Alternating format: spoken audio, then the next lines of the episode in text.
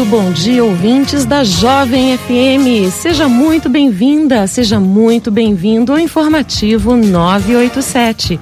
A partir de agora, muita informação e entrevistas comigo, jornalista Luciana Morhalen e Willer Cantuária. Lembrando que o informativo tem a participação dos nossos ouvintes da Jovem FM. O WhatsApp é 99203 3013 e para você que não tem o WhatsApp, também tem o telefone. A Aline está esperando as mensagens. 3622-4649. E essas são as notícias desta manhã de 6 de abril no Informativo. Tempo e temperatura, a previsão para Itajubá e região nesta quarta-feira. Vagas de emprego, confira as oportunidades do Cine Itajubá. Boletim Covid-19 pela Prefeitura de Itajubá. Casa pega fogo e duas idosas morrem em Pouso Alegre. Briga entre dependentes químicos assusta moradores na Boa Vista. Governo prevê leiloar 22 aeroportos a partir de hoje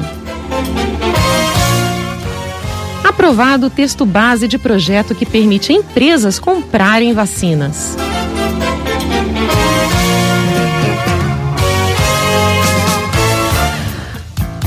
Vamos aí às notícias do dia neste informativo de quarta-feira. Previsão do tempo e temperatura. Acho que muita gente já está sentindo a diferença no clima aqui na região. A previsão para esta quarta-feira, 7 de abril, é de pouca abertura de sol, com nuvens por todo o dia e possibilidade de chuvas fortes isoladas. Há também previsão de tempestades de raios e trovoadas. Acho que todo mundo, a semana passada, teve, semana passada retrasada, teve uma tempestade meio feia aí que assustou um pouco as pessoas. Essas tempestades vêm acompanhadas por rajadas de vento. Já a temperatura oscila entre a mínima na casa dos 13 graus e as máximas em torno de 27 graus. Vagas de emprego. Vamos conferir as oportunidades do Cine Itajubá. As vagas de emprego no Cine Itajubá é, disponibilizadas hoje são em 14 em diversas áreas e as oportunidades vão desde estágio ao cargo de supervisão. Para ter acesso a essas vagas, tem na área de saúde, na área industrial, na área comercial, logística. Basta acessar itajubá.mg.gov.br vagas de emprego. E quanto ao boletim Covid que a prefeitura disponibilizou ontem nas redes sociais e também no site da prefeitura. O boletim, como todo mundo sabe, é disponibilizado bem ao final da noite, por volta das 10, 11 horas. Até ontem, aqui no município, 6.564 pessoas testaram positivo para a Covid. Destas, 6.190 foram curadas. Já o número de óbitos chegou a 293 confirmados, sendo que outros 10 estão sendo investigados. Na segunda-feira, 5 de abril, isso aqui é muito um dado muito importante que está lá no boletim. Anteontem, um paciente que veio a óbito tinha apenas 48 anos e não apresentava comorbidades. Fica o alerta para todo mundo para se cuidar, para se prevenir, porque não existe remédio. A vacina está chegando, mas a vacina é uma prevenção. E a Covid não vê classe social, não vê gênero, não vê raça, é, realmente não vê crença. É, tá pegando muita gente, chegando aí ao número de no, 293 confirmados e outros 10 sendo investigados. Caso esses 10 sejam confirmados, a gente já ultrapassa 300 óbitos em Itajubá. A gente fala óbitos, que é o termo técnico, mas a verdade é que são pessoas próximas de todos nós. A cidade é pequena, nós conhecemos a maior parte da, das pessoas que estão indo embora é por conta da Covid. Em Pouso Alegre, duas pessoas morrem em incêndio Na madrugada, duas idosas de 92 e 76 anos morreram em incêndio em uma casa no centro de Pouso Alegre. De acordo com bombeiros, as idosas estavam acompanhadas por uma cuidadora. E na hora do incêndio, a mulher disse que acordou com as chamas e saiu da residência para pedir socorro, mas as idosas não conseguiram sair a tempo. Nossa, isso é muito lamentável. Os corpos dessas duas idosas de 92 e 76 anos foram encontrados pelos bombeiros e a perícia da Polícia Civil ainda está no local para investigar as causas desse incidente trágico na cidade de Pouso Alegre. Já aqui em Itajubá, a briga entre dependentes químicos assusta moradores na Boa Vista na tarde de ontem a Polícia Militar registrou uma ocorrência de ameaça lá no bairro Boa Vista, próximo à rua Miguel Braga. De acordo com informações da própria PM, cinco pessoas envolvidas com drogas tiveram um desentendimento. Um dos participantes da briga, que estava munido de uma faca, correu em direção à comunidade Guadalupe, fugindo dos outros quatro. Ninguém foi ferido e todos foram conduzidos à delegacia, mas assustou as pessoas ali no, no entorno do, do local da ocorrência. O governo prevê leiloar 22 aeroportos a partir de hoje. O governo brasileiro tem intenção de leiloar, a partir desta data, 7 de abril, 22 aeroportos, uma ferrovia e cinco terminais portuários. O valor esperado com a transação é de 10 bilhões de reais. Chamada pelo governo de InfraWeek, uma alusão aí a Black, Black Week ou Black Friday, seria algo como Semana da Infraestrutura, a concessão dos terminais aéreos à iniciativa privada deve durar 30 anos. De acordo com a Agência Nacional de Aviação Civil, a ANAC, os 22 aeroportos a serem leiloados correspondem a 11% do tráfego aéreo nacional de passageiros. Segundo o Ministério da Infraestrutura, as concessões dos terminais portuários devem resultar em investimentos de 600 milhões pela iniciativa privada em modernização e melhorias. Vencerá a disputa quem oferecer o maior valor pelo terminal ou pelo aeroporto. E aprovado o texto base de projeto que permite empresas comprarem vacinas. A Câmara do de, dos Deputados aprovou no fim da noite de ontem o texto base da proposta que permite a empresas, a iniciativa privada, comprar vacinas contra a Covid-19. O objetivo é que as empresas possam imunizar gratuitamente seus empregados, contanto que doem a mesma quantidade adquirida ao SUS, o Sistema Único de Saúde. A aquisição das vacinas, segundo o texto, poderá ser feita pelas pessoas jurídicas de direito privado, individualmente ou em consórcio. Foram 317 votos a favor da proposta e 120 contrários. A votação do projeto e dos destaques no texto está prevista para hoje, a partir das duas da tarde. Aprovado, segue para sanção no Senado. E mudanças na legislação previdenciária nos últimos anos tentam acabar com o famoso golpe do INSS, a pensão brotinho, exatamente, a chamada de pensão brotinho. Se você nunca ouviu falar, essa modalidade de golpe é aplicada geralmente em pessoas prestes a morrer. Funciona assim: pessoas, pessoas bem mais novas se casam com essas pessoas mais velhas, à beira da morte, para ter direito à pensão do INSS. Com a reforma da Previdência, em 2019, o acesso à pensão por morte ficou mais difícil. Além disso, em 2015, o benefício pago pela Previdência deixou de ser vitalício e passou a ser calculado de acordo com o tempo em que o casal esteve casado o Supremo Tribunal Federal chegou a ser acionado em um caso de juiz de 72 anos de idade que se casou com a sobrinha de 25 anos. Geralmente, este tipo de fraude é denunciada pelo, pelos próprios familiares. Com a reforma da Previdência, passou a ser exigido para a concessão da pensão por morte documentos que comprovem a união estável do casal até dois anos antes do falecimento. Antes, essa comprovação poderia ser feita apenas por meio de testemunhas. O informativo já passou as notícias desta, deste 7 de abril, Dia Mundial da Saúde e também Dia do Jornalista. Eu queria deixar meus parabéns a todos os jornalistas, amigos que estão aqui em Itajubá, na região e país afora. É, gente muito boa, guerreira, que apesar dos pesares, de ser uma profissão extremamente mal compreendida, é, merecem todo o aplauso porque estão sempre em busca da verdade e daquilo que as autoridades e os órgãos oficiais querem esconder. É, este é o, o principal atributo, o principal objetivo do jornalismo é, bem feito.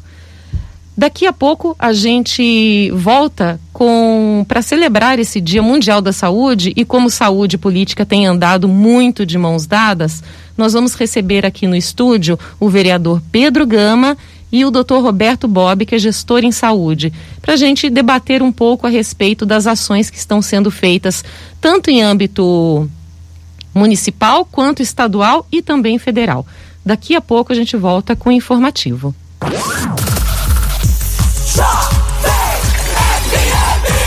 Em meio à pandemia de coronavírus, precisamos combater também outro antigo inimigo da população, o mosquito da dengue. Em épocas de chuva, os cuidados devem ser redobrados. Faça sua parte. Ouça algumas dicas. Retire do seu quintal os objetos que possam acumular água. Mantenha a caixa d'água sempre tampada e limpa. Coloque areia nos pratos das plantas. Armazene pneus em locais fechados e cobertos. Guarde garrafas vazias de cabeça para baixo ou tampadas. Mantenha as calhas sempre limpas. E por último, não deposite lixo ou entulho nas ruas. Juntos, venceremos a batalha contra a dengue. Prefeitura de Itajubá. Cuidando de você. Fique ligado, no mês do consumidor, a Semig oferece para você um novo benefício: a parceria com o PicPay. Agora você tem mais uma opção de pagamento da sua conta de energia. Pague sua conta à vista ou parcelada no cartão de crédito e ganhe até 20% de cashback. Baixe o aplicativo PicPay no seu celular. É prático, rápido e seguro. Saiba mais em semig.com.br. Inovação, essa é a fonte da nossa energia. Semig, Minas Gerais. Governo diferente, Estado eficiente. Informativo 987. Informação com credibilidade.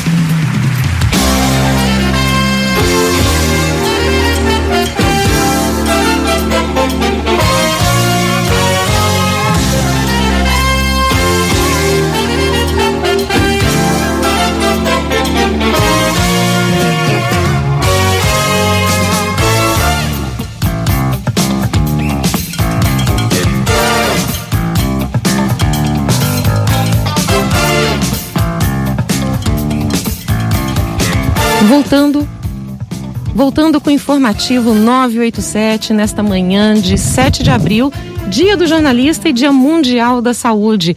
Comigo em estúdio recebo o vereador Pedro Gama. Pedro, seja muito bem-vindo. Obrigado, Luciana. Muito bom dia. Também já deixar aqui um parabéns pelo seu dia, o Dia do Jornalista. É, e também um bom dia a todos que estão nos ouvindo aqui na Rádio Jovem FM. Tá certo. Pedro, é, hoje é Dia Mundial da Saúde e eu não consigo me lembrar em outro momento em que a saúde esteve tão vinculada à política. A gente sabe que, que sim, está, né? Principalmente a saúde pública, é política completamente. Porém, é, os debates estão muito mais calorosos, né? Ah, e pessoas comuns debatendo, políticos debatendo é, autoridades em geral. É, isso é um bom sinal ou é um mau sinal? Olha, Luciana, é, toda discussão ela é muito bem-vinda desde que ela seja construtiva. Então, para responder a sua pergunta, eu acho que cabe a gente avaliar quais debates que estão sendo colocados. Porque realmente a gente vê muito debate que é importante, que é construtivo, de apontamento, né, de erros de gestão. Isso a gente fala a nível municipal, a nível estadual, a nível federal. Mas, por outro lado, a gente vê muitos debates que são poucos construtivos, né? São debates que, que muitas vezes são colocados como cortinas de fumaça para esconder os verdadeiros problemas. Então, acho que é, é importante a gente selecionar quais são realmente os debates que importam na nossa cidade, no nosso estado, no nosso país. E tem muita coisa importante para a gente falar, para a gente debater, para a gente cobrar. Posso dar um exemplo para você: questão de vacinação, questão de atendimento hospitalar, questão Tratamento de disponibilização, precoce. questão de disponibilização de leitos, questão de atendimento na atenção básica, né? Então são todas essas é, disponibilização de insumos, né? O tal do kit intubação é, disponibilização de oxigênio nos hospitais. Então, todas essas, essas questões são muito importantes que a gente este, esteja sim debatendo. E debatendo para construir saídas, para construir alternativas, né, ô Luciana? Sim. Eu, é... só para complementar meu raciocínio, eu acho interessante, né, quando se fala disso, da relação de saúde com política, né? E a gente tem ouvido muito falar assim, poxa, mas não é o momento de misturar política com saúde. Eu digo, depende do sentido que a gente está dando para a política. Se a gente está dando o sentido é, etimológico da palavra política, que é polis, comunidade, que é debater problemas sim. da comunidade, é sim o momento de se debater política no sentido de debater a saúde enquanto um problema da nossa cidade, um problema do nosso país. Agora, se a gente leva política no sentido de politicagem, de baixaria, é de agressão, eleitoreira. política eleitoreira, aí de fato não é o momento. Né? Então acho que a gente precisa antes conceituar o que a gente está querendo dizer com política para poder fazer essa associação entre política e saúde. Certo. É, e falando em debates, nós tivemos na última segunda-feira, dia 5 de, de abril, é, debates mais acalorados na Câmara Municipal, que eu acho que neste ano, neste mandato, ainda não havia acontecido algo similar. Pois é, Luciana. Segunda-feira a gente enfrentou uma situação muito desagradável, no meu ponto de vista, que foi com relação a algumas manobras que aconteceram na Câmara Municipal referentes à tramitação de um importante projeto de lei, que é o projeto de lei 4504, de autoria da vereadora Andressa do Coletivo e do vereador Marquinho Meirelles. Apenas para explicar para o público que nos acompanha, este é um projeto de lei que é, pretende instituir medidas de transparência na vacinação de Itajubá. Principalmente, Luciana, a obrigação da Prefeitura Municipal de Itajubá divulgar a listagem atualizada das pessoas que estão sendo vacinadas na nossa cidade. Por que, que isso é importante, Luciana? Porque com essa disponibilização da listagem de vacinados, a gente consegue garantir que a vacinação ocorra de maneira transparente, eficiente, a gente consegue evitar que aconteça situações de fura-fila. Que se atendam os grupos prioritários. Exatamente. Inclusive, existe toda uma, uma agenda né, para ser cumprida. Exatamente. Esse é um incentivo, Luciana, para a prefeitura, para a população, para todos, que seja priorizado da melhor maneira possível a vacinação daqueles grupos que realmente precisam ser vacinados de maneira prioritária. Sempre digo, ô, Luciana, eu sou um grande defensor de vacinação para todos os cidadãos. Eu acho que todo cidadão tem o direito de ser vacinado. Mas nós sabemos que a disponibilidade de vacinas hoje ela é escassa. Há limitações. O município recebe uma quantidade limitada de vacinas. Então, portanto, nós precisamos definir com muita clareza quais são as nossas prioridades para aplicar essas vacinas que estão chegando. E a disponibilização da listagem de vacinados é de extrema importância para que a gente possa garantir justamente isso que de fato as pessoas que devam ser vacinadas em primeiro lugar estejam sendo vacinadas, para que não aconteça nenhuma situação de fura-fila, porque a pessoa tem um contato ali, tem uma ligação ali, e ela seja vacinada na frente de outro. Tem acontecido umas coisas muito estranhas, principalmente no estado de Minas Gerais. É, é, parece que houve um lote de, de vacinas que foram perdidas, inclusive, por falta de, do, da estrutura do congelador né? Aí avaliaram lá, ah, mas foi desligou o, o gerador de energia, né? Durante a madrugada, falei assim, gente, essas vacinas estão são é a vida das pessoas, né? Tem peso de ouro, né? Não se pode ter esse descuidado com esse tipo de, de medicamento. Com certeza, Luciana. A grande esperança, a grande expectativa da população brasileira, da população itajubense, hoje é com relação à vacina. E a vacina é uma política pública, uma política pública como qualquer outra, que precisa ser tratada com seus devidos cuidados, com publicidade, com eficiência, com boa gestão. Luciana, erros é óbvio que vão acontecer. Nós estamos no meio de uma pandemia caótica, num momento trágico. Os gestores são seres humanos como nós todos. Então estão, né, é, podem cometer erros e erros vão ser cometidos. A questão é, nós não podemos repetir no erro, nós não podemos Sim. continuar cometendo esses erros. E por isso é nosso dever, enquanto vereadores, é o dever da Câmara Municipal estar cobrando transparência, estar cobrando eficiência, para que a gente não volte e não continue a cometer esses erros, para que a vacinação chegue naquelas pessoas que precisam chegar da melhor maneira possível. Essa né? questão do, do projeto de lei da Andressa junto com o Marquinho, é qual o número mesmo, perdão? 4504. 4504. É, essa questão aí do projeto, ela, ela tem alguma é, infração? É, é, é, é problemático que se exponha o nome das pessoas vacinadas? Legal, Luciana. Olha, existe uma discussão em relação a essa questão da disponibilização de vacinados é, com relação a uma potencial exposição indevida da privacidade das pessoas vacinadas. Inclusive, há né, uma discussão em relação à Lei Geral de Proteção de Dados, se expor o nome da pessoa vacinada é, é violação de um dado sensível ou não, se há violação de sigilo médico. Eu, quando fiz um requerimento para a prefeitura pedindo a listagem de vacinados, a prefeitura me respondeu dizendo que não poderia fornecer por entender que há essa violação da privacidade de sigilo médico. O meu ponto de vista, e assim, um ponto de vista como cidadão, como vereador, inclusive como advogado, é de que na verdade não há uma violação de sigilo médico nem de privacidade nesse caso. Nós estamos falando de execução de uma política pública que, portanto, precisa ser dada a máxima transparência possível. Isso tem respaldo legal na Lei de Acesso à Informação, isso tem respaldo constitucional no artigo 37 caput e o artigo 5 inciso 33, que é justamente o dever de publicidade dos atos administrativos.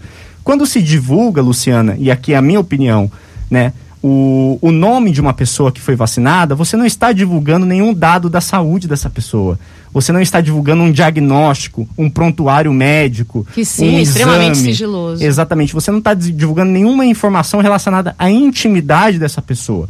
Você está simplesmente dizendo que esta pessoa já recebeu uma vacina e uma vacina que todos nós vamos receber um dia, se Deus quiser. Uma vacina que é parte dessa política pública emergencial e universal que atinge a todos os cidadãos, né?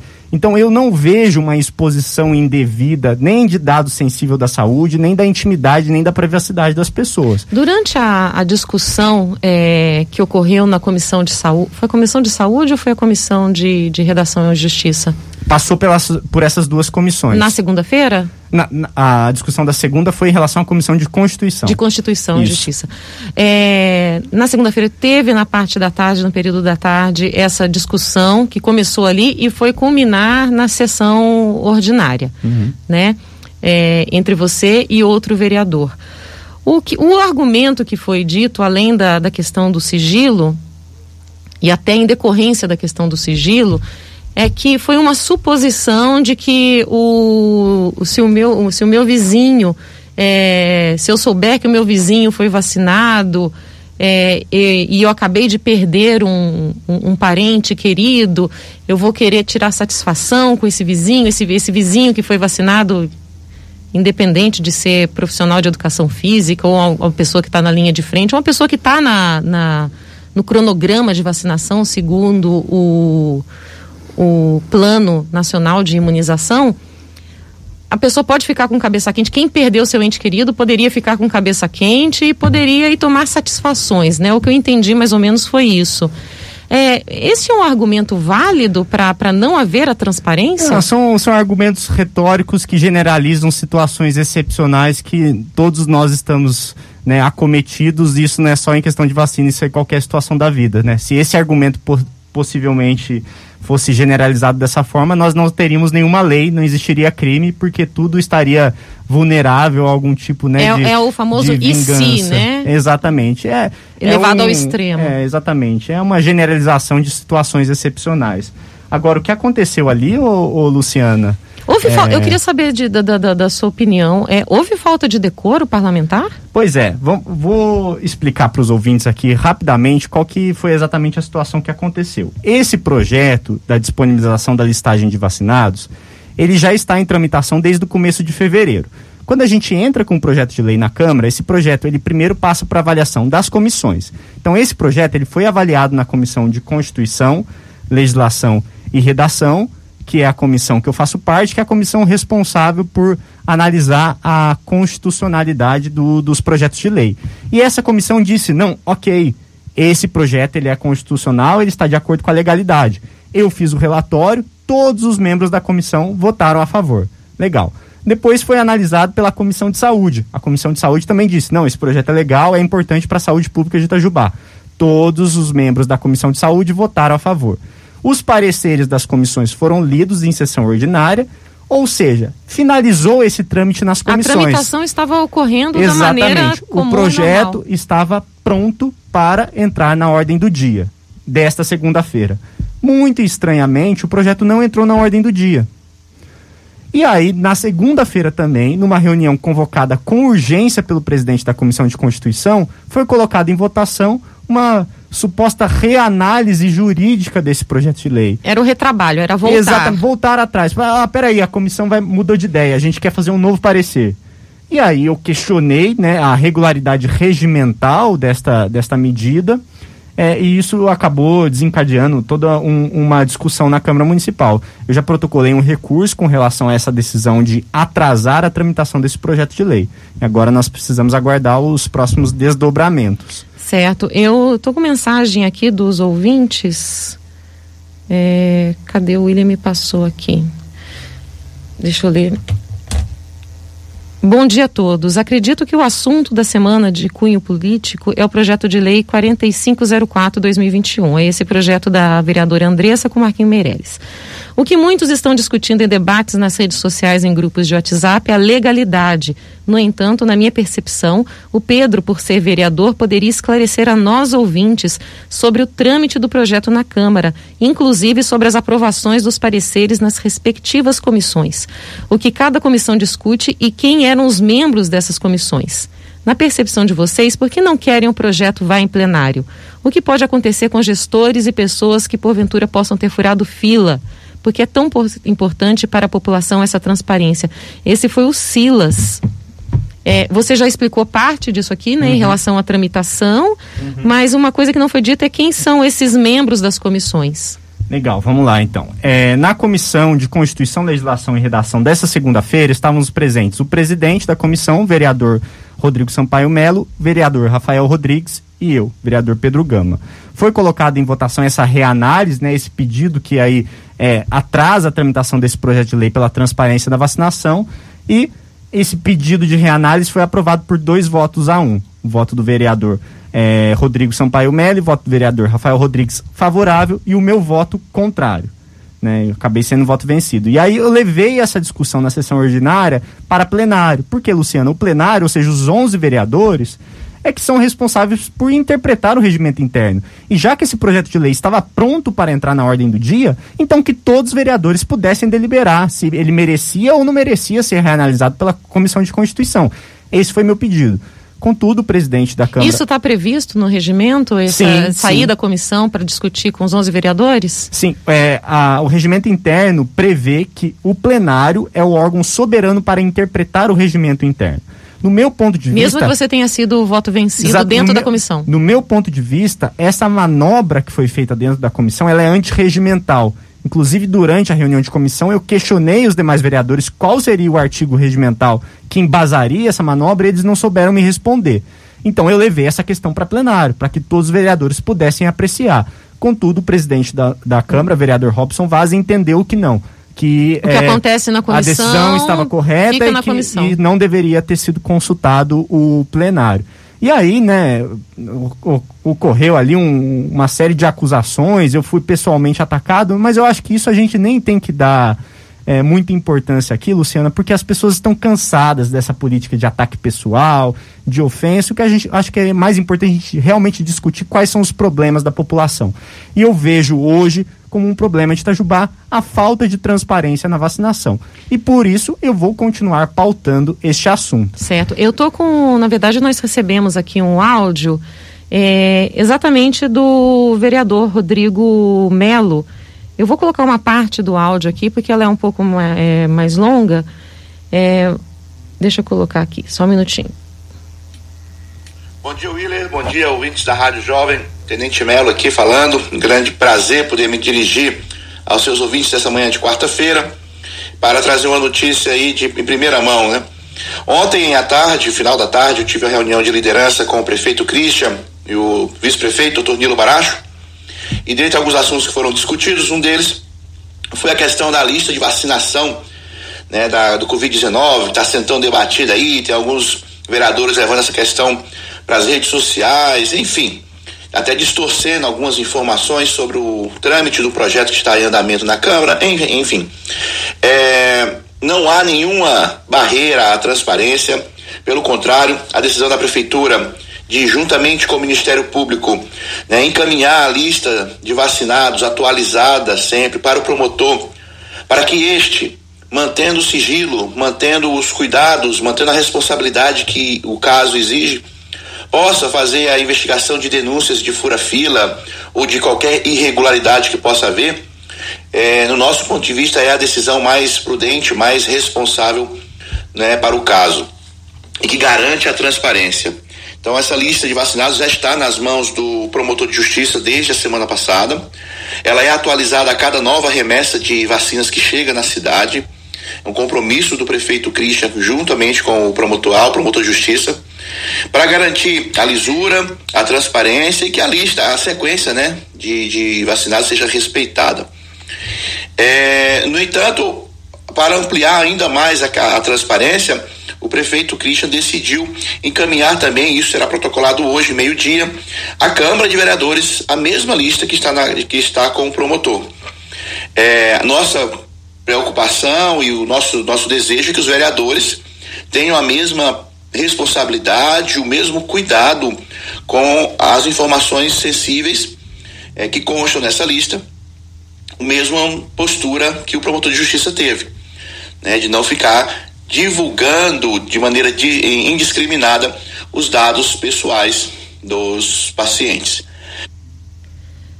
Esse daí foi o áudio que o Willer recebeu logo pela manhã, já está rodando aí também na, nas redes sociais, que a prefeitura vai encaminhar para a Câmara Municipal a lista de vacinados no município de Itajubá. Quer dizer, a gente passou por um desgaste tão grande na segunda-feira para dois dias depois a prefeitura resolver disponibilizar para a Câmara. Pois é, Luciana. Uma ótima notícia, inclusive, né? Uma ótima notícia para a população itajubense. E aqui eu faço questão de destacar aquilo que a gente começou a, a falar hoje na nossa conversa, Luciana, a importância de uma Câmara Municipal atuante, a importância dos vereadores independentes estarem cobrando, estarem fiscalizando, estarem exigindo transparência da Prefeitura. E é justamente com este trabalho rotineiro, diário, de cobrança, né, de defesa da transparência, que a gente consegue obter essas importantes vitórias pela transparência em Itajubá, como é, está sendo anunciado. Eu não tinha essa informação, não chegou nada oficial ainda para mim. Vereador. Vai ser protocolado ao meio-dia, né? Pois é, é, também não tive conhecimento com relação a isso, estou tendo conhecimento agora.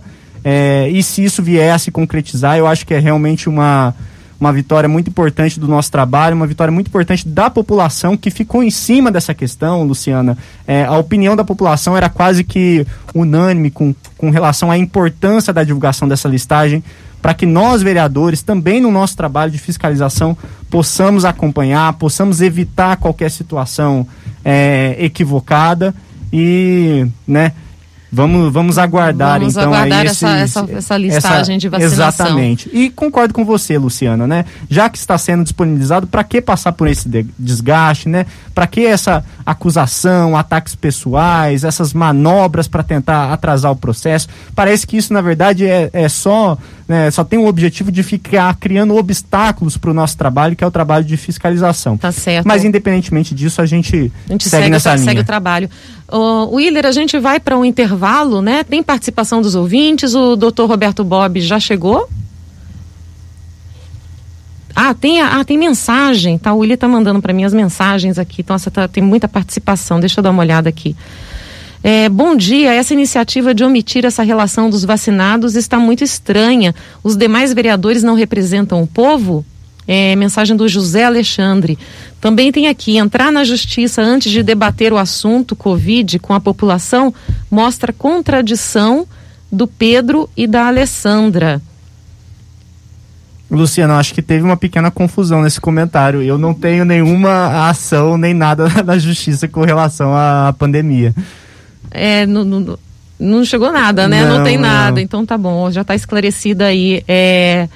Ah, foi sobre o tratamento precoce.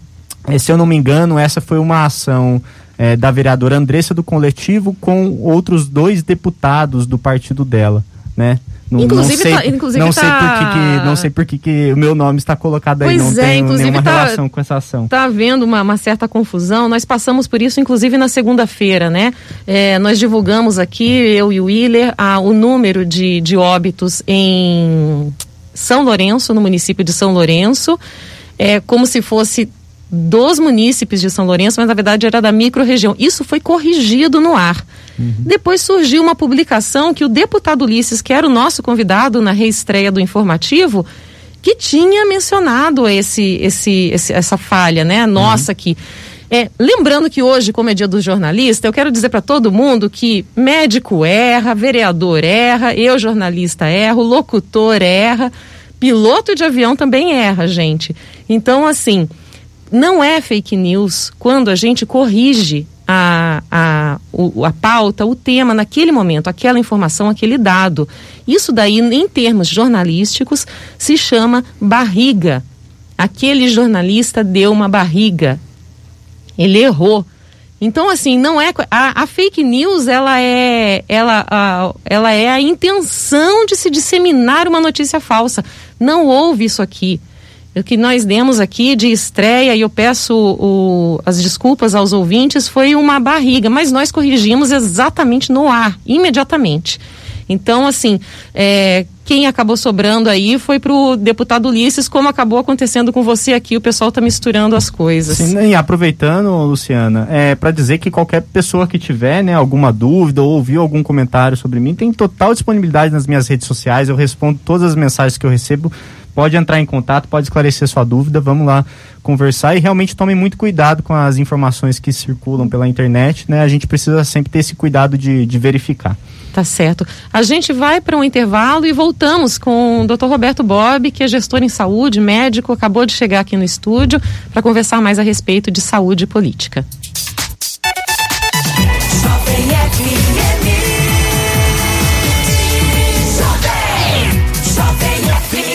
Atenção cliente Semig. Todos os dias realizamos ações para melhoria e expansão da nossa rede de fornecimento de energia, executando desligamentos programados. Para saber se o seu endereço está nessa programação, bem como a data e a hora da interrupção, acesse semig.com.br. Você também pode receber avisos de desligamentos em sua região por SMS ou e-mail. Basta atualizar seus dados no Semig Atende Web. Semig, nossa energia, sua força. Minas Gerais, governo diferente, estado eficiente. Radar 987. Hora do rush, trânsito, correria e nada. A jovem toca música top, com informação objetiva e as principais notícias do momento. Radar de segunda a sexta, seis da tarde. Jovem.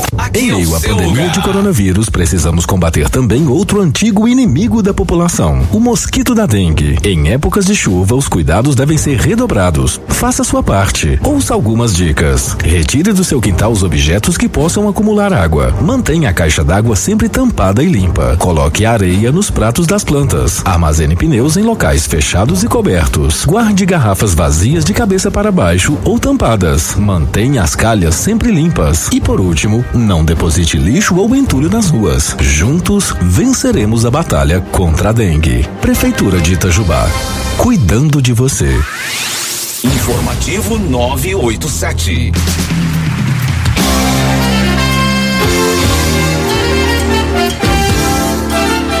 Voltando com o informativo 987, nesta quarta-feira, Dia Mundial da Saúde, estamos recebendo o vereador Pedro Gama e também agora o doutor Roberto Bob.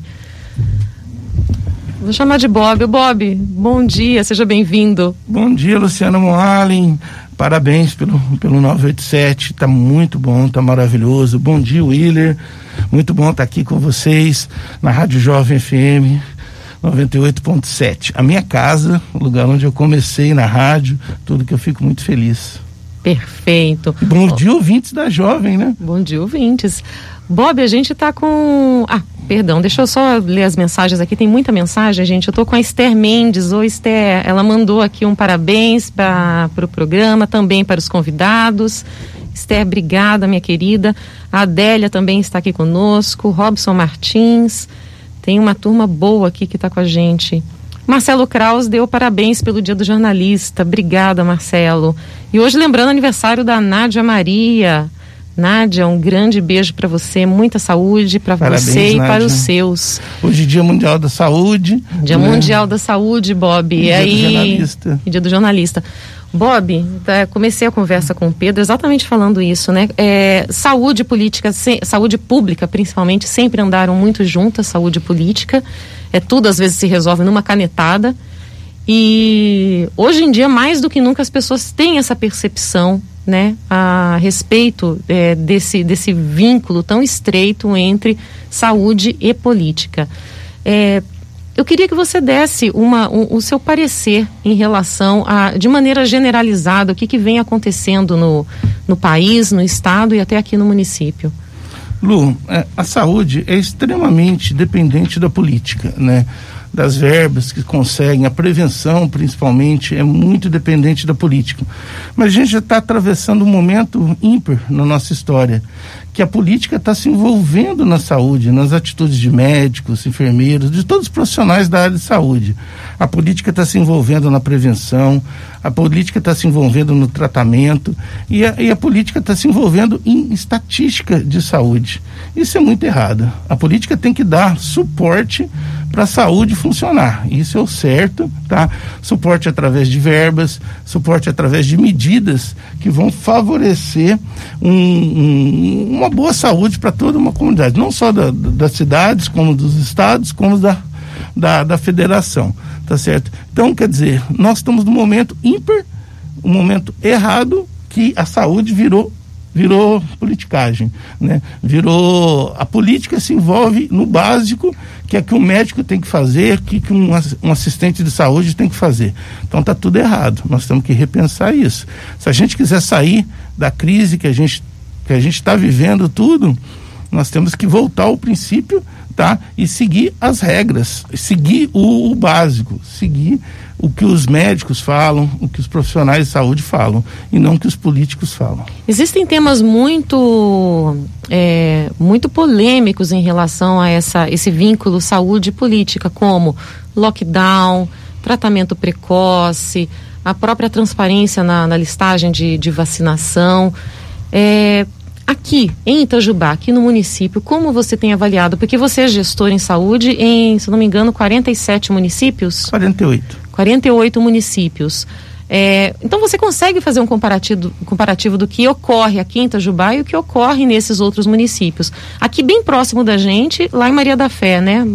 Maria da Fé, Brasópolis, aqui pertinho, São José do Alegre, Marmelópolis. Que está bem aqui no nosso entorno, a gente Conceição já tem um pouco mais Pedras, de conhecimento. Exatamente. Como é que você está tá vendo a, a, as ações da, da nossa administração municipal em relação a essas ações mais polêmicas? Lu, é, falta um, um, um, tratamento, falta uma abordagem mais efetiva da nossa administração municipal. Hoje, infelizmente, a nossa administração está em cima do muro. Ela toma uma posição conforme a onda. Onda vermelha, onda roxa é, é, é a posição tomada pela nossa administração. Eu não estou falando que ela está errada, não, tá bom? Eu estou falando que ela falta uma autoridade, ela falta ter conhecimento real da situação e impor algumas coisas para a nossa população. Não estou dizendo que ela que ela que ela ela está errada. Ela pode errar, entendeu? Mas o bom administrador ele corrige o erro na hora certa também, mas ele faz. A gente viu o exemplo do Rodrigo anteriormente. O Rodrigo era um prefeito atuante. Ele assumia a responsabilidade para ele e ele fazia. Se por acaso ele errou, ele corrigia. Ele tinha humildade de corrigir. E ele não deixou a nossa população desamparada em nenhum momento. Agora não, agora a gente está sentindo falta de ações, nós estamos sentindo faltas de, de coletivas de imprensa para explicar à população que está sendo feito, a verba que chegou, no que está sendo gasto essas verbas. Nós estamos sentindo falta da transparência de vacina. Eu quero voltar depois desse assunto, que eu, eu ouvi um, um comentário do Tenente Mello ali. É, que, lembrando que, a, que as, coletivas, as coletivas de imprensa, elas são extremamente importantes porque elas recebem todos os veículos Exatamente. de comunicação. E elas atingem né? uma quantidade muito maior da população. Então não tá? tem veículo favorecimento a veículo Exatamente. X ou veículo é. Y, recebe todo mundo. Tem rádios que atingem uma faixa da população, que é a periferia, tem rádios que atingem a, a, a, zona rural, entendeu? Se reunir todas as rádios, todos os veículos de comunicação em si, tá? Você vai atingir uma quantidade maior de pessoas e da população. E isso é muito importante para levar a informação, para levar o conhecimento, para levar a prevenção, para levar o, até mesmo o tratamento, tá bom? E falta isso na nossa cidade. A gente vê isso em vários locais. Muitas pessoas pessoas falam do Dória, mas todo dia, ao meio-dia, o Dória dá uma coletiva de imprensa, entendeu? Ele está falando o que está fazendo, certo ou errado, ele está falando para a população que está sendo feita. Tá? A gente vê o Calil em Belo Horizonte, tá? a gente vê o Rafael Simões em Pouso Alegre, ele está dando uma coletiva praticamente um dia sim, um dia não. Ele não foge das suas responsabilidades. Nós estamos vendo aqui do lado o Adilson, até que está tocando o telefone meu aqui, o Adilson de Maria da Fé. O prefeito de Maria da Fé todo dia falando falando alguma coisa para a nossa população. E aqui na nossa cidade nós estamos carentes disso. Tá? Nós estamos carentes de saber onde foi aplicado os 10 milhões. Tá? Agora nós vamos saber onde foi vacinado, quem foi vacinado ou não. Tá bom?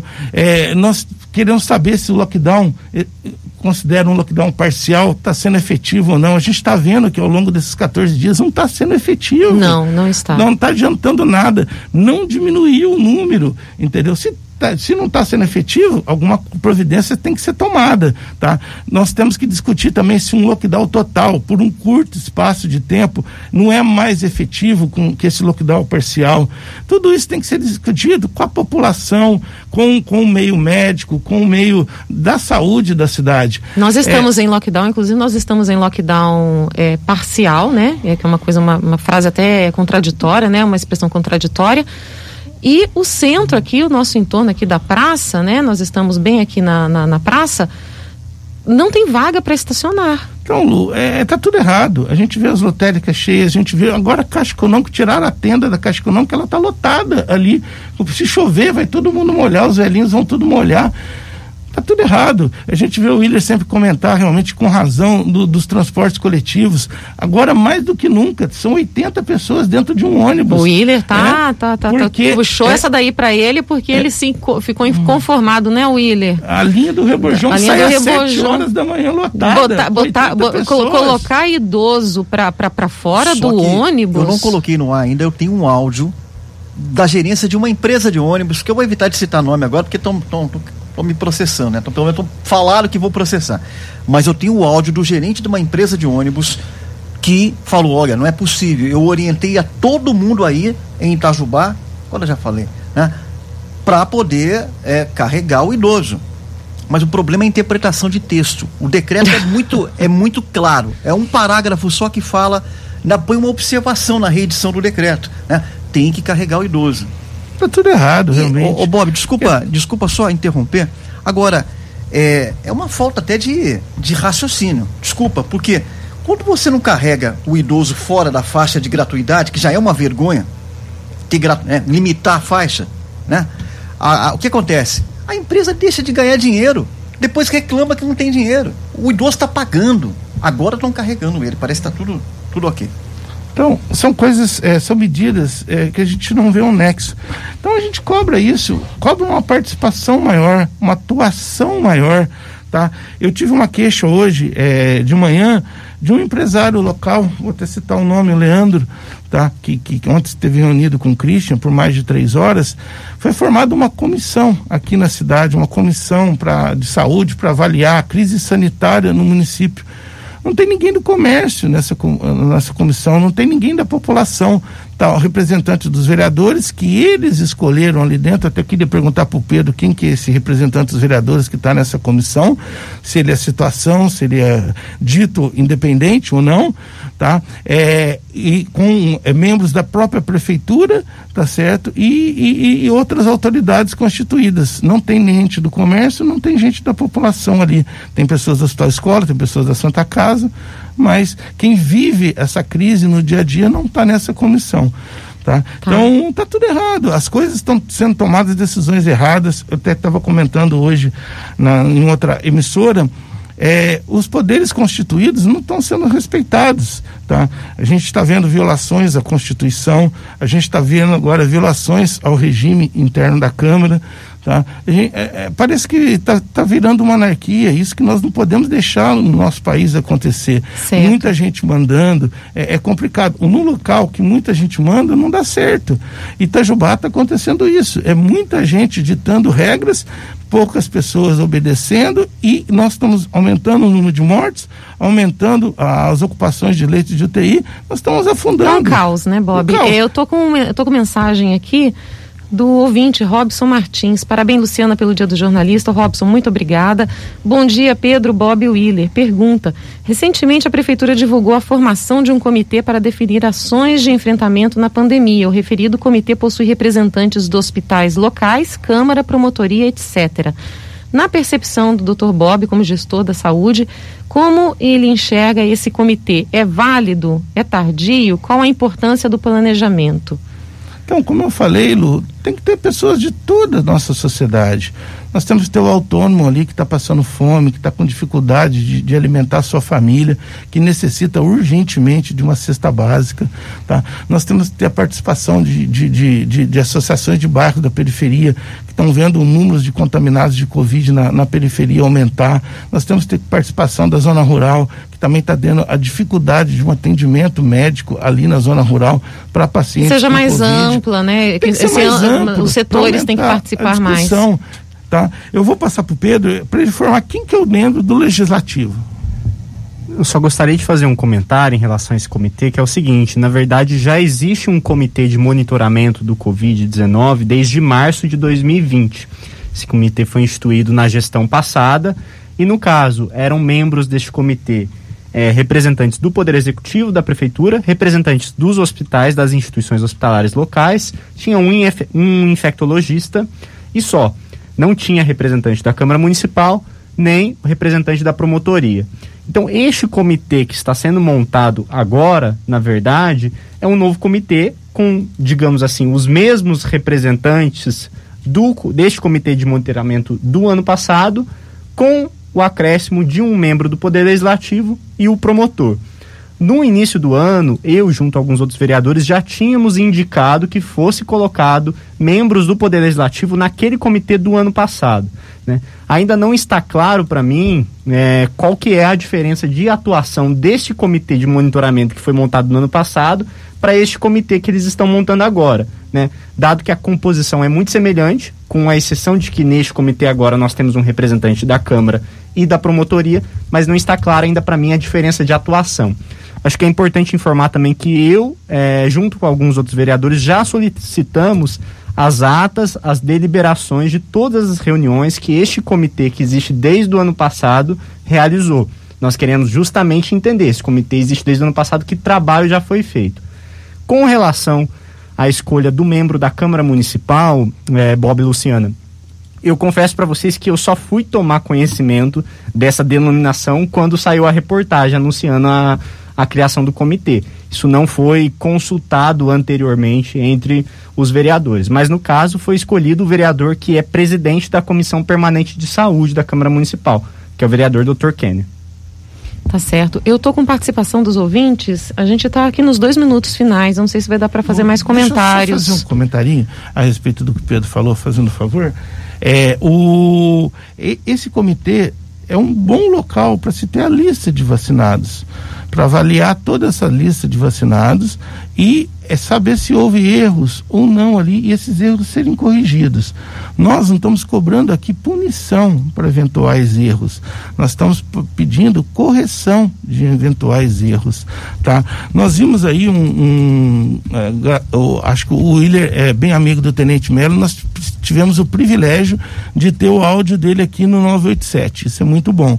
É, nós tivemos um áudio até aceitando o regimento da Câmara, aceitando que ele estava errado, tá? Que isso realmente teria que ser colocado em votação, tá? Só que não são só os vereadores que precisam saber de, de, dessa vacina. Os vereadores, eles têm que ter conhecimento para fiscalizar.